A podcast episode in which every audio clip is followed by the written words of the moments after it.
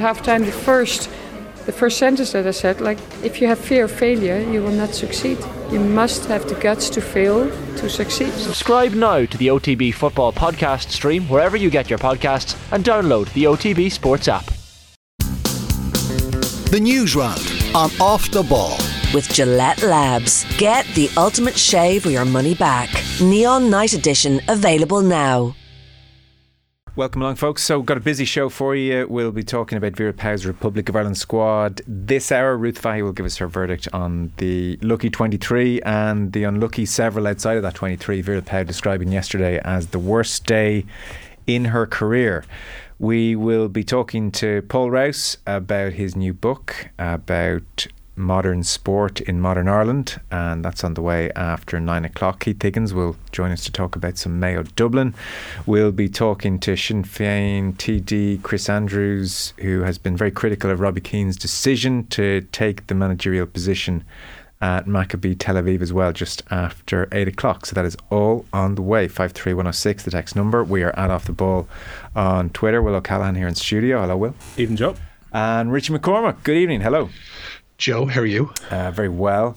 So, um, well, I know it is your first story, Rich, so we might as well sure it is. get into it because I think um, just from afar, this uh, naming of the squad day has been so well flagged in event mm. in advance that I, you know, without thinking about it overly, had assumed that it would be a fairly joyous day, a day of celebration, another step closer to the World Cup happening, and yet there was like almost a somber atmosphere more than anything. Vera Pauw was talking about how she had spent much of yesterday breaking the bad news to many players who didn't make the 23. Apparently, she stepped away from one interview today because she was so upset, and she was quoted as saying, Today, it's not so much about celebrating the squad, it's more the pain we all feel of leaving players out, telling players that really stood mm. up for me that you're not taking them to the World Cup and breaking their dreams. Yesterday was the worst day of my career.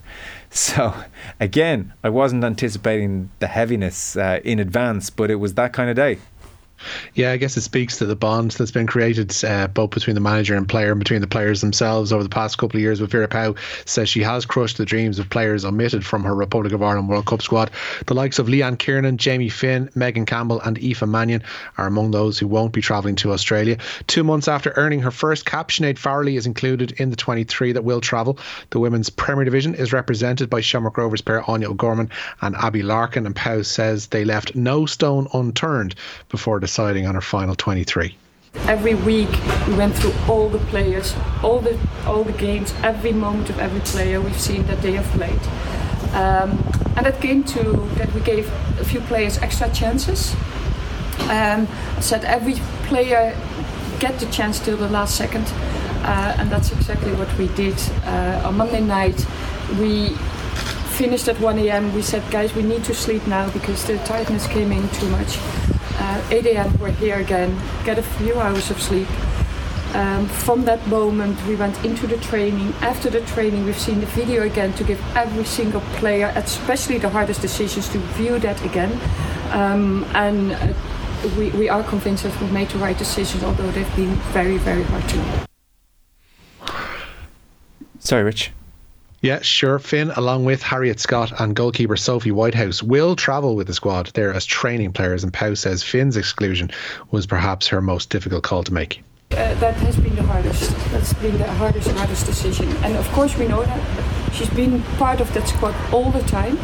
But you've also noticed that we've changed playing system. Um, we have Kyra Carusa now as a target player that brought Heather Payne to the right side uh, with pace over the wing and um, yeah, uh, there's also players who jumped up levels, um, who've showed against uh, Zambia. You've seen them yourself.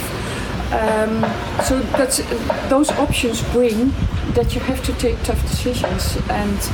Jamie, especially because she played and the credits that she has, um, we've gone through every, every, single video moment of her.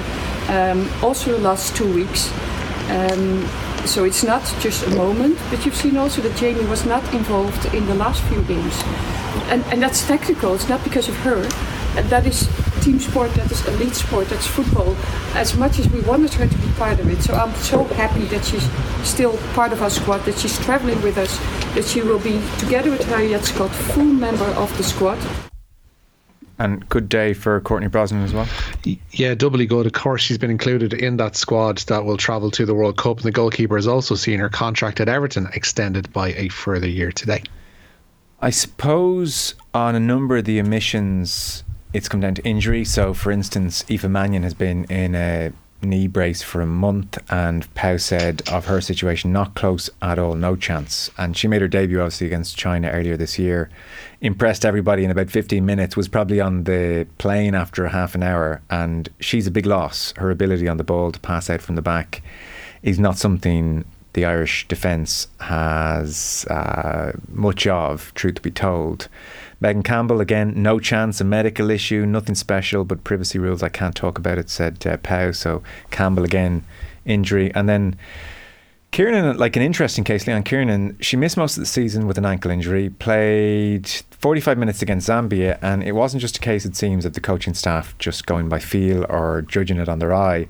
They had heart rate monitors and Pauw said the data showed that the time between explosive actions was getting longer and longer during the first half against Zambia, and her logic was that a World Cup will demand more energy than a friendly against Zambia. So that was the decision there. I think it's fair to say on Leanne Kiernan though as well, even when she was in good form with Liverpool in the second flight in England and playing well, never really got a huge look in under Vera Pauw. And as Vera mentioned in the couple of snippets that we heard just there, she's very much looking towards a system where she wants a target player to be up front, which is not what Leanne Kiernan brings to the team. She brings finishing, she brings agility, but she's not going to be the player to hold up the ball under the current system. So I always got the feeling it would have taken a very, very impressive run in the last few games if she was to force her way into contention. And then you hear about Finn being dropped out and that's that feeling that both the change in system and also uh, maybe a drop off in form that the coaching team have felt because she pretty much was an undisputed starter during the qualification. We always knew there was going to be one or two players who would feel extremely hard done by. And the feeling you get is that Jamie Finn is now first reserve if anyone was to get injured. But it's still a very difficult one to take if you've played such an important role in qualification uh, to miss out in the, maybe the month or two just before the team actually flies out. Four goalkeepers. Yeah. Well, th- is it three? There's three actually in Plus the squad. one in and the there's, one tra- three. there's one travelling as the extras, and that's a Ah, okay, that's an, fine. an, an, a necessary evil. Yeah. Sorry, I, I thought it was billed as four goalkeepers are going. Oh, Three and then No, one Bro- in the Bro- plus- Brosnan Moloney, yeah, Brosnan Moloney and Megan Walsh, sure, Okay. the, the three goalkeepers. Then Sophie Nicholson is, is the extra. Uh, Harriet Scott and uh, and Jamie Finn are the outfield players that are going to travel as kind of standby training players. Ah, well, that makes total sense then. I have no problem with that. Yeah. I retract my issue with four goalkeepers. There's always a bolter of some kind, and come on in Izzy Atkinson, who is 22 years of age, playing at West Ham, having been at Celtic prior to that. So, in Vera Pauw's first 29 matches, she played a grand total of 45 minutes. She has five caps to her name. That was before she started against Zambia last week. For that Zambia game, she wasn't even in the initial squad. She was brought in simply as a training player. But then Megan Campbell, injury. She did well enough at left wing back. Pauw needs cover for the position. And suddenly, Atkinson, you were on the plane. Nobody was even whispering your name three months ago. Do you have a long throw, Atkinson? Probably what you're wondering as well. Like that's genuinely a massive weapon that's now missing from the way that Ireland attack. I think back to the night we were here watching Hampden Park when they qualified, and Megan Campbell's throws were just creating chaos inside the Scottish box. It was almost as good as getting a free kick or a corner in some occasions, and that's actually something severely lost in the Arsenal now by Megan Campbell not travelling. It's true, and let's be honest, at this World Cup, Ireland will most likely not dominate possession. It will be akin to the performance we saw against the US uh, recently enough, where it was a rearguard action, and like they're pretty good at it. You know, like the the Scottish performance, the the goal that Barrett scored on the counter, that kind of is emblematic of what you might be hoping to see at this World Cup. And they're very dedicated. Katie McCabe is on the record of saying we like defending, we like being that kind of team. So when you are that kind of team, having somebody whose throw-ins are akin to free kicks is particularly useful. So it's a it's a weirdly big loss. Yeah, no, I, I think they'll dig in against Australia and Canada, particularly in those two games where they're likely to have very little of the ball, and that could just be a relief if the ball goes out of play and you can Yeah. actually send Louise Quinn or send some of the bigger players up and be an absolute menace in front of goal. Yeah. Like picture Cesc Fabregas's face against Stoke when Rory Delap was taking a throw in. That's that's kind of what you're missing out on. Uh, we have some Olympians, Richie. Yeah, we've got three more today. Kelly Harrington and Michaela Walsh will be two time Olympians following quarter-final wins today at the European Games. Tokyo gold medalist Harrington advanced to the lightweight semi finals courtesy of a win over Sweden's Agnes Alexiusson, while Walsh was a unanimous victor over the Danish featherweight Melissa Mortensen. Sligo's Dean Clancy secured a first ever Olympic place today, beating the Italian light welterweight Gianluigi Malanga in their quarter final. However, welterweight Amy Broadhurst and light flyweight Daina Moorehouse both lost their quarterfinals today by split decision, very, very narrowly so in both cases, missing out on Olympic qualification for now. They will have other avenues to Paris. There are also quarterfinal defeats today for Meath bantamweight Jennifer Lehane and Donegal light heavyweight Kelyn Cassidy. Jack Marley is through to the heavyweight semi-finals following his comprehensive win over Croatia's Marco Kalic. Uh, Marley must win his semi-final and get into the final uh, to be assured of an Olympic place. And Aoife O'Rourke in the past half hour as well through to the middleweight semi-finals in Krakow following a unanimous win over Sweden's Love Holgersson. O'Rourke is another who must get into a final to secure an Olympic place. In badminton today as well, there in Krakow, uh, Nhat Nguyen qualified for the men's singles last 16, despite a 2 0 loss to Mark Caljouw of the Netherlands. And last night saw the Ireland men's rugby seven side join their women's counterparts in securing Olympic qualification. They beat Great Britain 26 12 to claim European Games gold. Hugh McNulty says it's a literal dream come true. I actually, funny, I. Uh, when I wake up, I never really remember a dream. It's just like blackout. I've dreamed about six, six or ten times this year, and each time I've had a dream, it was about uh, winning, winning these games. I'm dead serious when I say that. I literally have been, haven't been dreaming that uh, for the last probably six months to a year uh, in the lead up to this. So uh, I'm glad it's now a reality. Yeah, amazing. I mean, I think if you're David Nucifora, much criticised RFU at large for the performance of the women's 15s. Um, in the eyes of many, uh, uh, that has come. That's been the cost of the sevens. If he was project. sitting here right now, Joe, he would say the men's and women's teams are going combined to Paris. Yeah, and it was worth putting the investment into this. I think you would make that argument. And when I arrived here, there was no sevens program, and look at us now. Yeah. Now, why can't we have both? Would be the obvious uh, retort, but in fairness, it would be be particularly damning if the women's 15s had gone massively downhill in the last decade and the sevens program had failed to launch as well. Yeah. Yeah, the men's program feels slightly different as well. I was just thinking Terry Kennedy has been a key player for them. Yeah. He was part of the Irish team that were the finalists in the under 20 World Cup the last time it was in South Africa. Yeah. A lot of players, like the captain that time was uh, James Ryan, like a lot of them have gone on to play. Uh, Hugo Keenan, I think, was a sub uh, for the final that time around. So a lot of these players have found a way, in Keenan's case, through sevens back into uh, the provincial system. And it's provided that platform for those players, um, which has been really important, quite aside from the qualification itself. And based on some of the interviews last weekend, when it comes to the men's team, they feel one of the bad things about last time. It was dramatic the way they qualified so close to the games, but they felt they didn't have a proper run in ahead of the championship itself. Now, this time around, they've got exactly a year to get ready for it, and they think they're going to put in a much bigger performance than last time out. And the women's team have been going really well on the seventh circuit. It wasn't even a case of having to qualify mm. uh, through the European Games for them. And they've got every reason to have high aspirations, I think, when Paris comes around, because they have been playing at a high level on the world circuit for the last two, three seasons now. Yes the so, men's team were very impressive the last couple of matches, has to be said, over there in Krakow for the pressure that would have been on them to qualify, having missed out on the on the regular route and having to go a slightly circuitous way around to qualifying for Paris. They didn't play like like there's a there's a fatalism involved in being an Irish sports fan watching a team in a major final, and I guess in a rugby competition like that, and they didn't play the occasion at all last night. They were like more than a match for Great Britain. They outplayed them uh, last night too, and were worthy winners in that that final, and had a bit of a had a bit of a cocksureness and a swagger a swagger about them as well in that final. So that can only serve them well heading over to Paris. On Hugh McNulty and his reoccurring dream. Will, anything you want to share? Any reoccurring dreams in your world of late? I don't get any more dreams of God Save the King playing in the background, which is strange in that clip as well. That was the medal ceremony for the yeah. women's team. Yeah, yeah. You've dodged the question. Yeah, I'll have to have a think about that. Um, most of my dreams come true, it seems, Joe. Jesus. Go on, Richie. Go Come on, Richie. Go take on, us into that dark soul years. I think I think as well. You know, my mind is a completely blank slate, and there's nothing comes over from that liminal space between night and day uh, for me. Well, you were talking about Paul Rouse in his book. He's got a whole chapter where he talks about the idea of you know dreams and how important that is to sports people. Yeah. And genuinely, it seems that's something that has to be encouraged with sports people. They're too. daydreams, though. Yeah, but like if you're not able to visualize what you want to achieve as a sports person, it's very different to real life. Yeah, because no, in real life you have to have a reality about what you're doing, and you know not everyone achieves their dreams. But in sports, I, I, I want to get into your subconscious here. I don't care about your dreams and aspirations. there you go. I, I want to get into the dark stuff. right, what's in the darkness of Molloy's the- mind the- then? Do you know, I, I definitely do dream. And I do remember them when I first wake up. And then I do what everyone does and reach for my phone and Hmm. go about my business. And 20 minutes later, I'm like, what was I dreaming about again? It's gone. So you've not quite got to the point where you get one of those dream interpretation books. and- I need to start writing. I need, the second I wake up, I need to write it down. I'm just shocked you're sleeping at this stage of things, Joe. To be honest with you, Ah, that's yeah. enough of a we surprise. relish sleep whenever we Napping can get it. away, yeah. Um, I think my dreams are generally disturbing. Welcome to therapy with Joe on a Wednesday night. I think it's rare you wake up and go, "Ah, that was great." They're always just a bit weird. No. Tell us about tell us about stress dreams are a good one for me actually. Oh yeah. yeah. Go on. Ju- Just well, just ones where you're just like, yeah, won't go into details obviously, but um, you don't you don't wake up the better of them. You don't wake up the better of them. Like there was always that Mitch Hedberg joke, uh, the late brilliant comedian who talked about like his dreams are never relaxing.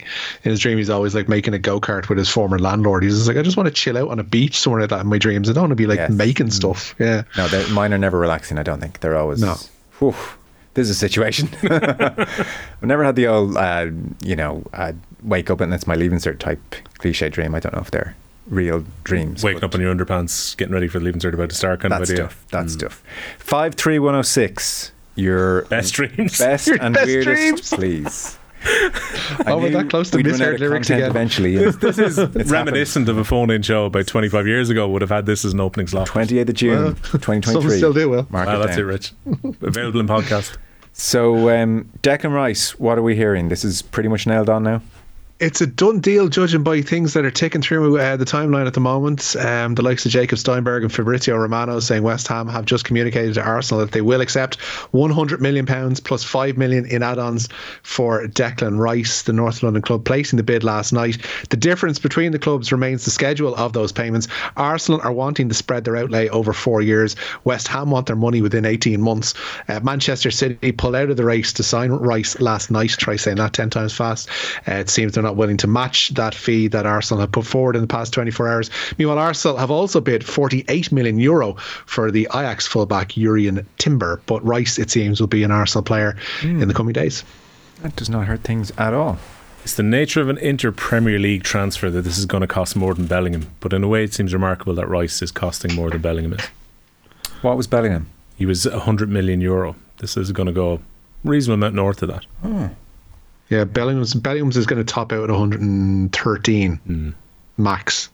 This is, Um, this is what I think 105 plus add-ons or something. 105 so it's going to be it's going to be pretty actually yeah i think bellingham's is euro so it's 113 million euro whereas rice yeah will probably be, come out around the same and you can probably make your argument over which is the better midfielder i'd still say Sofyan Amrabat is probably better than than, than rice in that position but sure who am i Available for about 50 million less, I would think. Okay. I I mean- mean, but this is signed an England midfielder from a Premier League club to a Premier League club. There is the premium. You always pay that extra tax for sure. He's still a great signing for Arsenal. Yeah, he's, he's a great acquisition. I'm He's curious. an, he's, he's an improvement on Granit Xhaka and uh, in that position. And Xhaka's like, and, that, and that's exactly what. If you're signing a player in a position for that money, they're going to be an improvement, or they have to be an improvement on what you have. He's, I think he certainly is in that respect.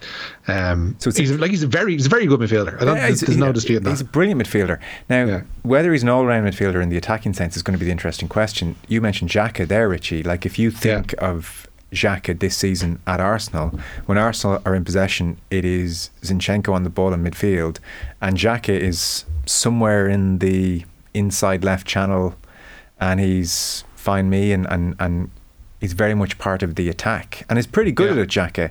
Like, I don't. Immediately associate Declan Rice with really quick feet and tight areas. No, and he's got goals. He's got goals on him. He's got four I did a goals lot of West- season with Yeah. West Ham. So This season, I don't think was his best in terms of goal scoring. He has improved upon that in the past, but like I've done, and no, uh, nobody, and- to be and- fair, has scored for West Ham this season. So there is Yeah, that. true. I've done an inordinate amount of West Ham games on Sundays, Joe, uh, given the fact that they were in Thursday night action in, in the Conference League. Yeah. And he does sit, uh, well, he did anyway for them, sit very, very deep in midfield. Like he's literally almost a third centre half in terms of how deep he comes. He will bring it forward to a degree, but he's not, geez, he's not breaking into the box with any degree of regularity. And No. it's probably something that Arsenal do need. Um, but he's not going to bring that. Maybe they change it. I don't know. Maybe That's the question. You know, Arteta kind of lock that in him. Maybe Arteta unlocks it because um, Yeah. They've so much creativity though further forward. yeah. You probably want someone to actually mind the house a bit further back. Who's their houseminder at the moment? Probably Partey, Xhaka. Yeah, Zinchenko will step in a little bit as well. Partey, it's it's stayed deeper. I still, yeah, there'll be a requirement on him to get forward more, which is like good. I mean, I think he does have more in him. We just haven't seen it at, at West Ham. So that that's the interesting aspect of paying hundred million pounds, and you know he's very good at defensive aspects of the game and, and will be a steady presence in midfield. It's you also don't if- interesting- you don't know if he contributes going forward. Given how close Arsenal went, and we all wondered were they going to sign a finished product style player, this is dropping 100 million on a ready-made England international midfielder to come directly into their team to upgrade a position which they badly needed to upgrade. Yeah. So it's very, very interesting to see where Arsenal will go with the rest of their budget now. Yeah, true. More football, Rich. Yeah, Edouard Mendy has swapped Chelsea for Al Ahli today. The Ivorian goalkeeper has cost the Saudi Arabian club 17 million euro. His now former Chelsea teammate Hakim Ziyech is on the brink of joining him in Saudi Arabia at Cristiano Ronaldo's club Al Nassr. Kalidou Koulibaly and N'Golo Kante have already joined Saudi clubs from Chelsea this summer. Connected to Chelsea, UEFA today closing a loophole that's allowed clubs spend massive fees but remain within the bounds of financial fair play. Starting from this summer, clubs will have a maximum of five years to pay off transfer fees. Chelsea had signed the likes of Enzo Fernandez and Mykhailo Mudryk in January, with those deals allowed to be amortised over seven and eight year periods. The law will not be backdated, so those transfers will still be uh, valid. Clubs can still sign players, of course, on long term contracts, but the money has to be dished out within those five allotted years. Interesting. That would suggest Chelsea, you know, as much as we mocked them, Knew what maybe, they were doing. maybe that was a smart enough thing to do. If you're Mudryk, you're probably thinking, thankfully I got inside just before the rules Yeah. changed. We had Matt Slater on last night, by the way, talking about the Saudi Pro League and where exactly it's all headed. Uh, it's a really good piece. He's, he's you know, Matt's almost um, unmatched, I would say, when it comes to understanding the business of football. So he explains all that really well.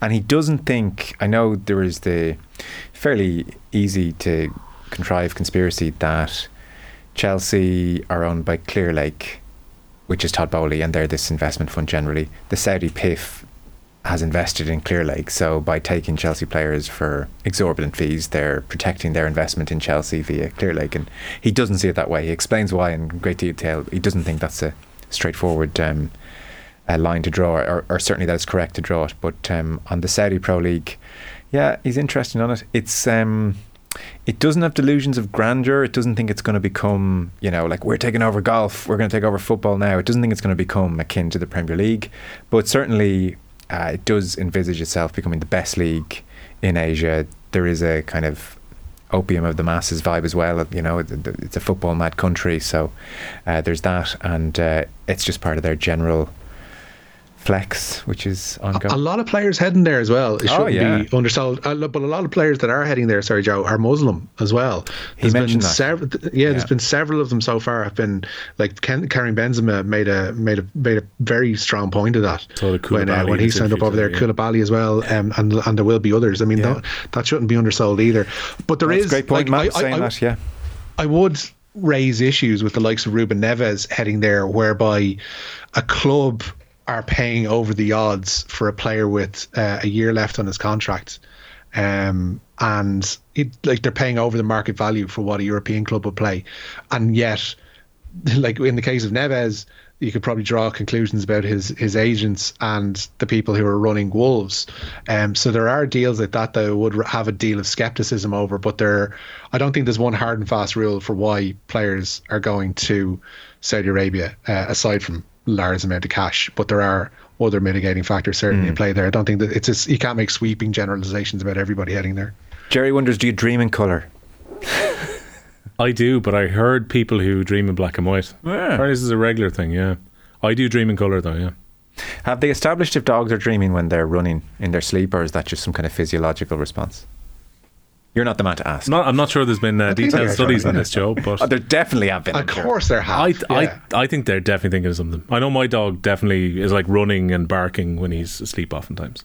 The first thing I'm googling during the ad break is do dogs dream? I bet you they say they do. Um, I, well, we'll find out. Uh, I, I guarantee you there's been studies. I I did read a study that apparently, you know, the way dogs can identify other dogs, apparently that's less visual and more so uh, the smell that they get from other dogs. So they identify the animal as opposed to. Because I was reading this, is there an idea that they know that their human is actually a human as opposed to being another dog? And apparently they are familiar that you're a different species, but yet you can still be allowed into their pack. I did read about that study, all right. okay. Apparently, yeah, as, as dogs fall asleep after about 20 minutes, they, they enter REM sleep, uh, which usually begins then around for the average dog. While dreaming, a dog's breathing may become shallow and irregular and muscles may twitch. Some people may describe this as chasing rabbits in their sleep. But yeah, uh, we don't know what they dream about, but It's I a think nice they are dreams, yeah. Richie just go. knew that, by the way. He's basically Yeah. AI. Okay. Uh, Chat Richie. we are out of time. Richie, thank you very much. Nice and lads. Will, thank you. Cheers, Joe. halftime the first the first sentence that I said like if you have fear of failure you will not succeed you must have the guts to fail to succeed Subscribe now to the OTB Football Podcast stream wherever you get your podcasts and download the OTB Sports app.